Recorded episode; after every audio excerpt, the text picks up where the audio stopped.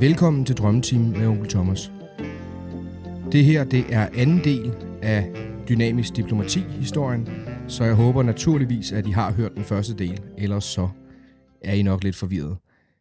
Som altid vil jeg lige opfordre jer til at øh, sætte jer ned med et stykke slik, måske et øh, glas juice, et glas vand, tæppe op om hagen, og så læne sig egentlig bare tilbage og, og nyde, at jeg fortæller en, en historie. Da vi forlod øh, vores historie i går, der havde Zachary Queenox, Peter Thewsbury og de andre i kommissionen lige haft et møde med 0 og 1, der ikke gik så godt. Øhm, så vi starter egentlig bare historien derfra. Jeg håber, I, øh, I nød den første del, og jeg håber naturligvis også, at I kommer til at nyde den anden del. Vi starter del 2 nu. Der var nu gået 5 af de 24 timer, og menneskeheden var ikke kommet en løsning nærmere. Kanadierne og franskmændene var begyndt at viske i krone, at det måske var på tide at give op. Og under et møde havde den kanadiske premierminister Thomas Loren foreslået at begynde at samle underskrifter ind, da det jo ikke kunne skade at have dem parat.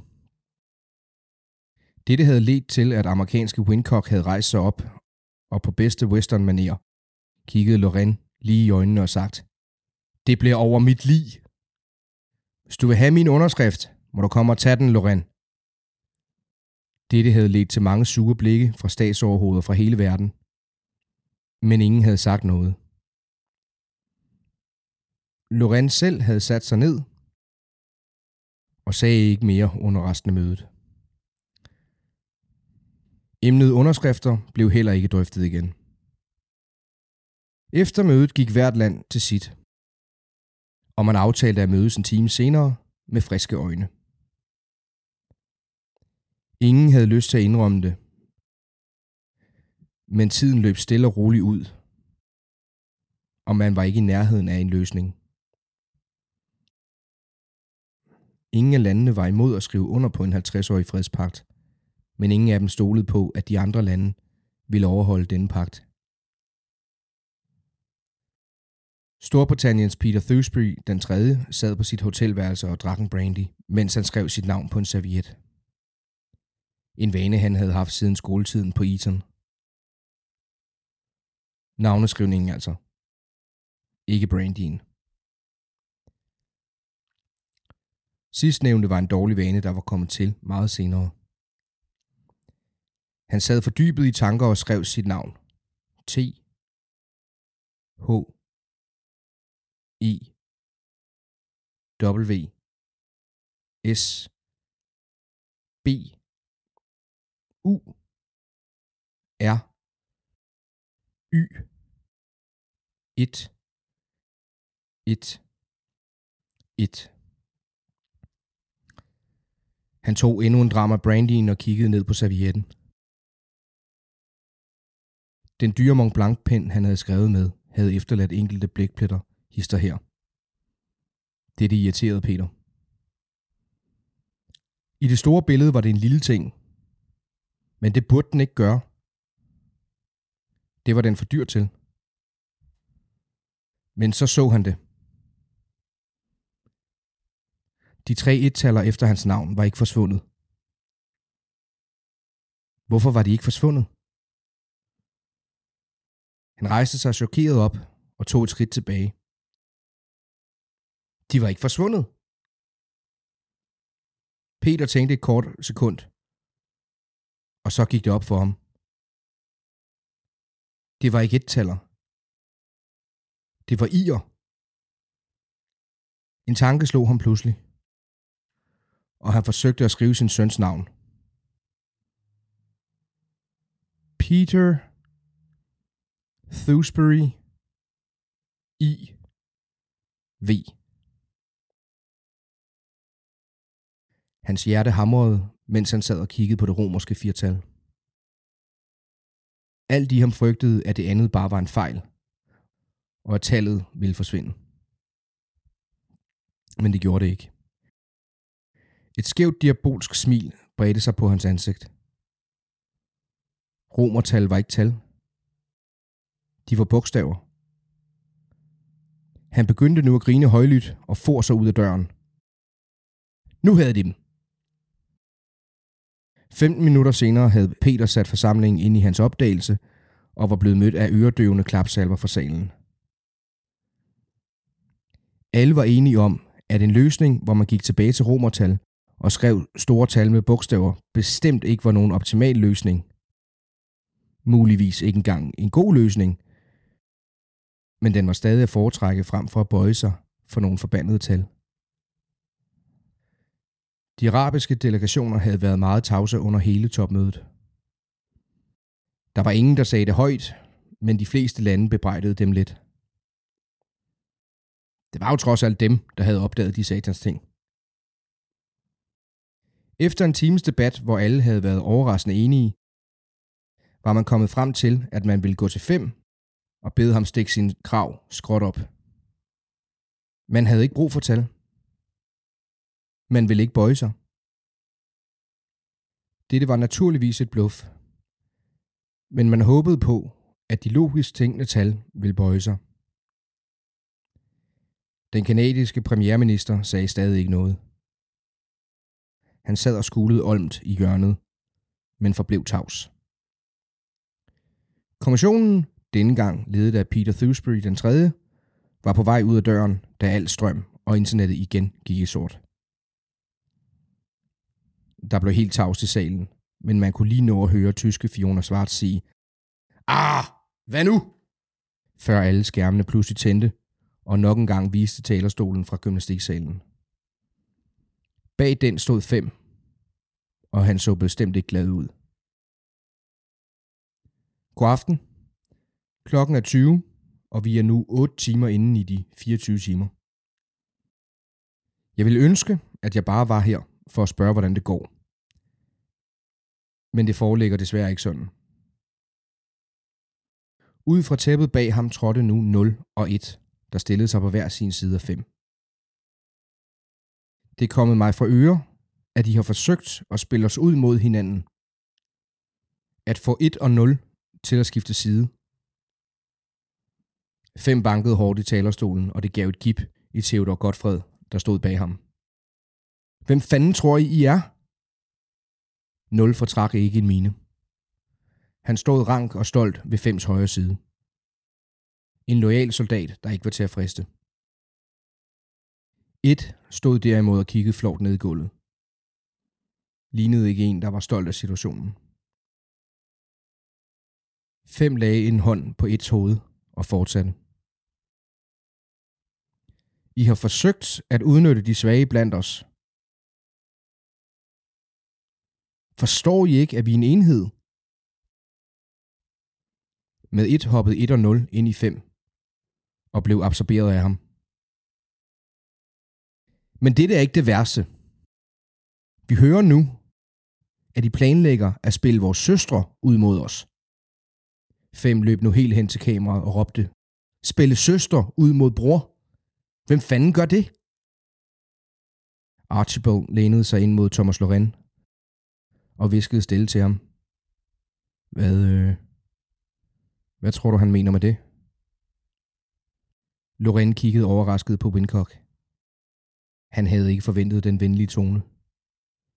Ja, jeg tror, jeg ved det, men jeg tør ikke tænke på det. Hvordan ville han kunne vide det? Wincock kiggede undrende på Loren og så tilbage på skærmen. På den store skærm kunne forsamlingen nu se et stort C gå ud af skyggen på scenen. Der gik et kollektivt suk gennem salen. Tavsheden blev kun brudt af franske Beatrice Mabou, der gav sig til at bande som en fransk havnearbejder. For helvede da også, det skulle da for latterligt det her. Kan bogstaverne nu også tale? Hun råbte og skreg, og det krævede både bulgarske Ivanov og kinesiske Yang at lukke munden på hende.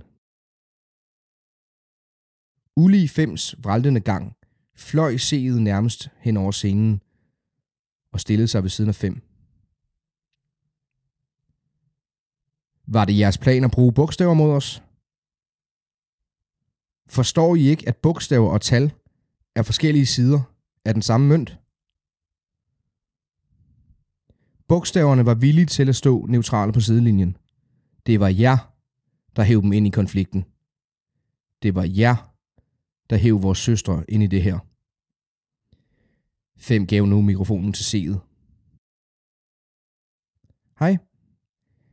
Mit navn er C, og jeg taler på bogstavernes vegne. C havde en lys, feminin og næsten syngende stemme. Vi elsker mennesker. I har en fantastisk fantasi. Sammen med jer kan vi bygge slotte, besøge fremmede verdener, skabe broer mellem folk og gøre planeten mindre. Kun fantasien sætter grænser. Men I misbruger os, ligesom I misbruger tallene. Shakespeare, Tusind og en nat og Aesops fabler er blevet erstattet af dødstrusler, hadebreve og idiotiske tweets og Facebook-opdateringer. Skam jer. Seets stemme knækkede, og hun kiggede ned i gulvet, mens hun genfandt fatningen og fortsatte. Men som mor juleaften var vi villige til at tige, mens far og søn skændes for at beholde julefreden. Men nu har I hævet os ind i konflikten. Troede I virkelig, at vi ville være på jeres side?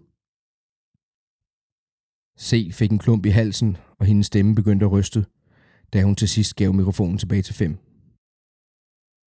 Som I nok kan se, har dette ikke været en let beslutning for C og hendes søstre. 5 sparkede til talerstolen, der svarede igen ved øjeblikkeligt at vælte forover. Hvem fanden tror I er?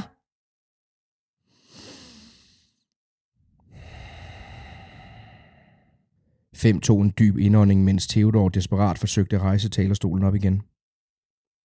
Da Theodor igen havde rejst talerstolen, kiggede Fem roligt ind i kameraet.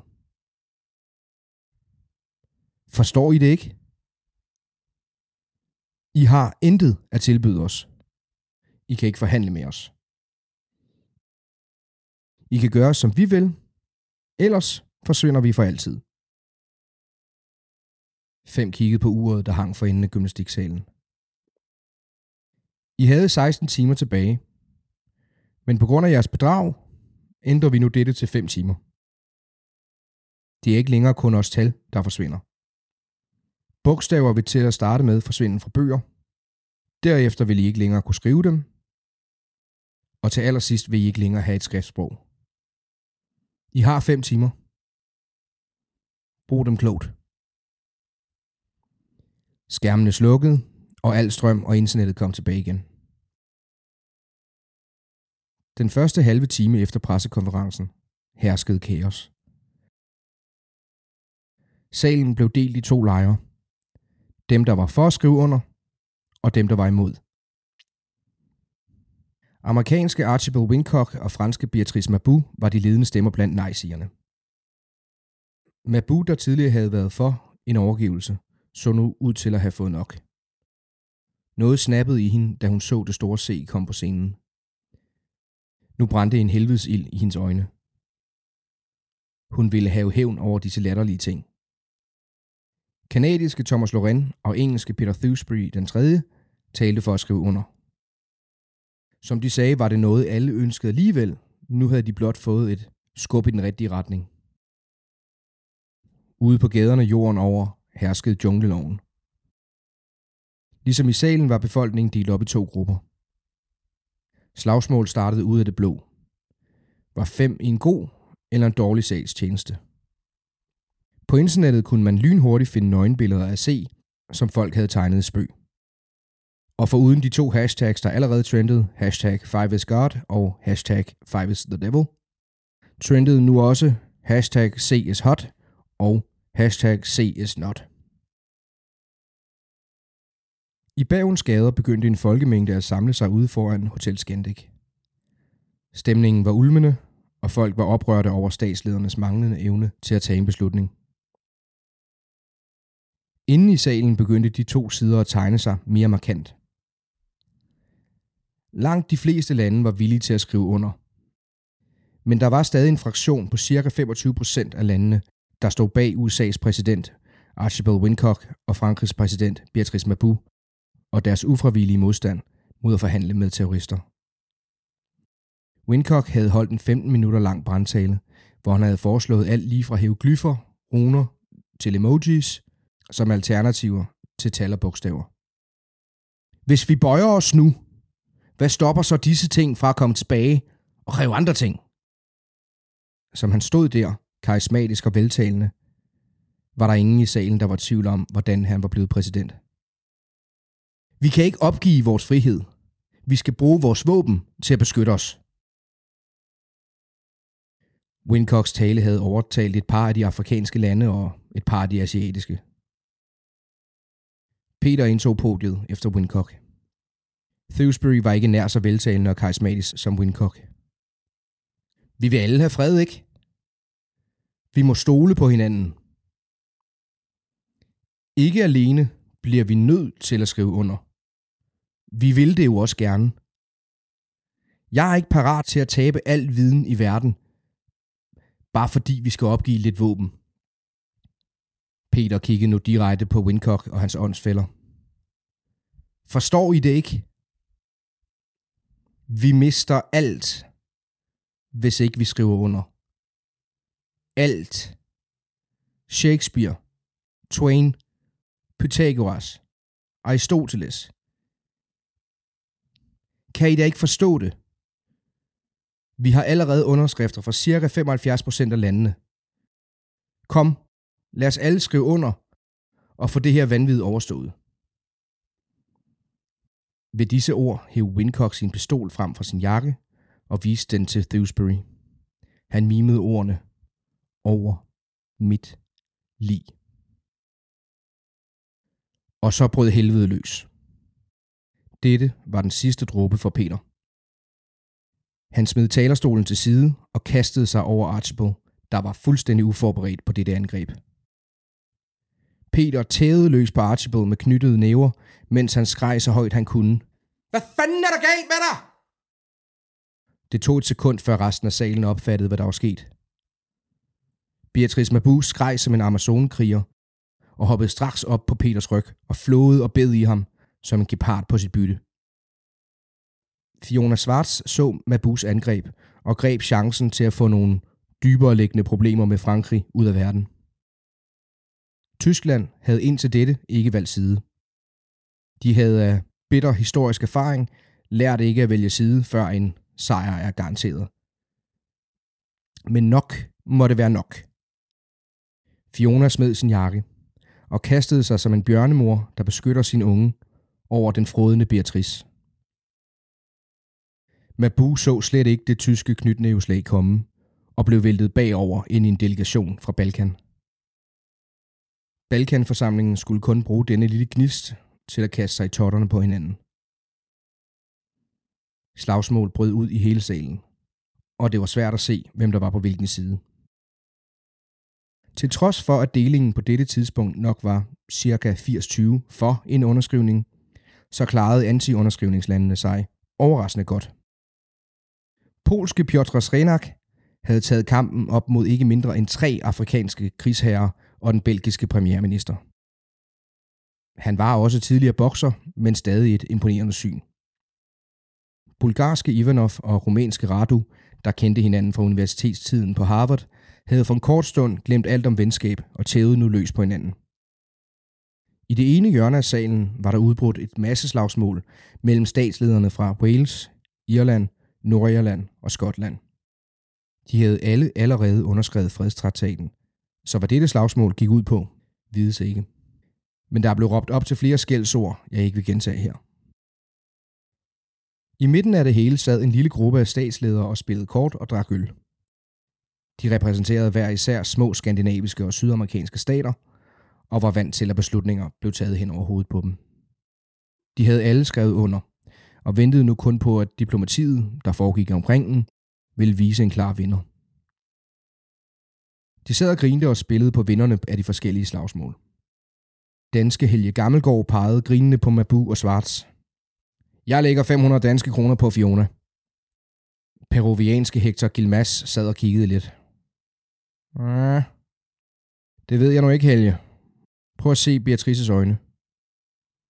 Nej, Jeg holder på den franske vildkat. Beatrice Mabu havde en fortid som model, hvilket kun gjorde hendes rejse mod magt endnu mere imponerende. Hun havde dog aldrig kunnet slippe af med øgenavnet Vildkatten. Svenske Hjalmar Søderstjerne løftede sit glas.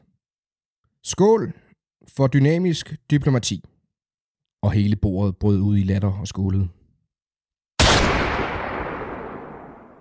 Pludselig lød et pistolskud, og alle i salen stoppede op. Thomas Loren, der ellers var en kendt pacifist, havde hænderne om Japans Hidetoshi Nakamuras strobe og bankede hans hoved ned i gulvet, da skuddet lød. Alt blev stille. Alle kiggede i skuddets retning. Der stod Peter, dækket af blod. Alle, uanset side, løb hen for at hjælpe ham. Beatrice og Fiona kom først. De begyndte straks at gennemgå hans krop for sorg. Det, det, det, det, det, det er ikke mit, mit blod. Peter rystede på hænderne og pegede ned på gulvet, hvor Archibald lå. Præsident Wincock lå livløs med et skudhul i maven, hvor sort blod strømmede ud. Pistolen var i kampens hede gået af, og Peter begyndte at stamme. Det, det, det, det, vi, vi, vi, vi sloges, og han, han kom til at skyde. Peter satte sig ned til Archibald og pressede hænderne mod skudsåret. Men det var for sent. Archibald, der stadig havde pistolen i hånden, var livløs. Peter rejste sig op, dækket af blod, og så rundt i lokalet.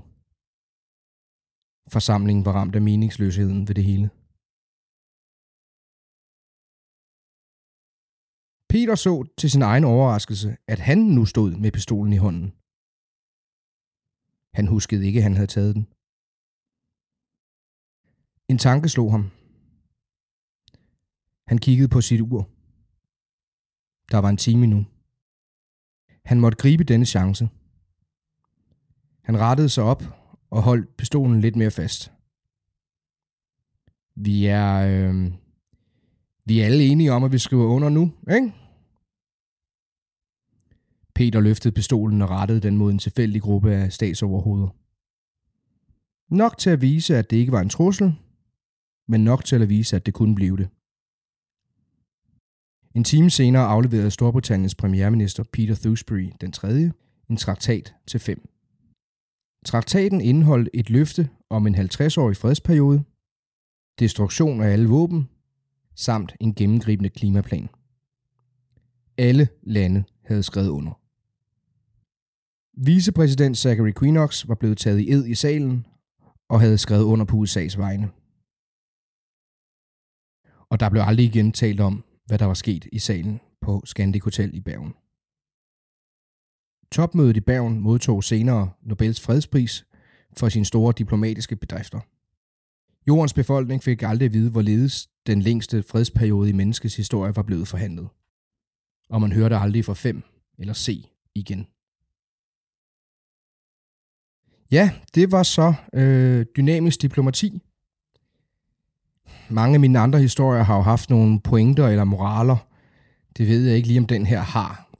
Men der er selvfølgelig en vigtig morale i, øh, specielt i disse coronatider, uden at vi skal blive politiske. Men at det dyriske i os ligger lige under overfladen.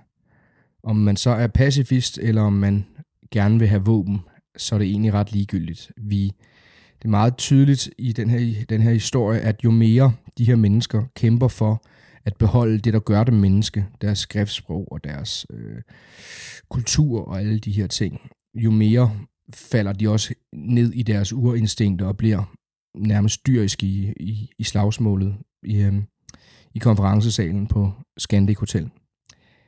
Ja, og så handler historien jo naturligvis også om, hvad vi rent faktisk kan opnå, når vi ligger uenighederne til side og mødes om det, vi rent faktisk kan blive enige om. Ja, jeg håber, I kunne lide historien. Uh, vi kan ikke gøre det om. Så, uh, og som altid må I meget gerne uh, gå ind og skrive en anmeldelse inde på iTunes eller på Facebook-siden, som I naturligvis også meget gerne må følge. Uh, jeg ved ikke lige, hvornår den næste historie kommer ud, men jeg tror ikke, der går så lang tid igen, for jeg har allerede et par idéer til, hvilke historie det skal være. Men indtil da, så øh, pas på jer selv der, derude. Hej hej.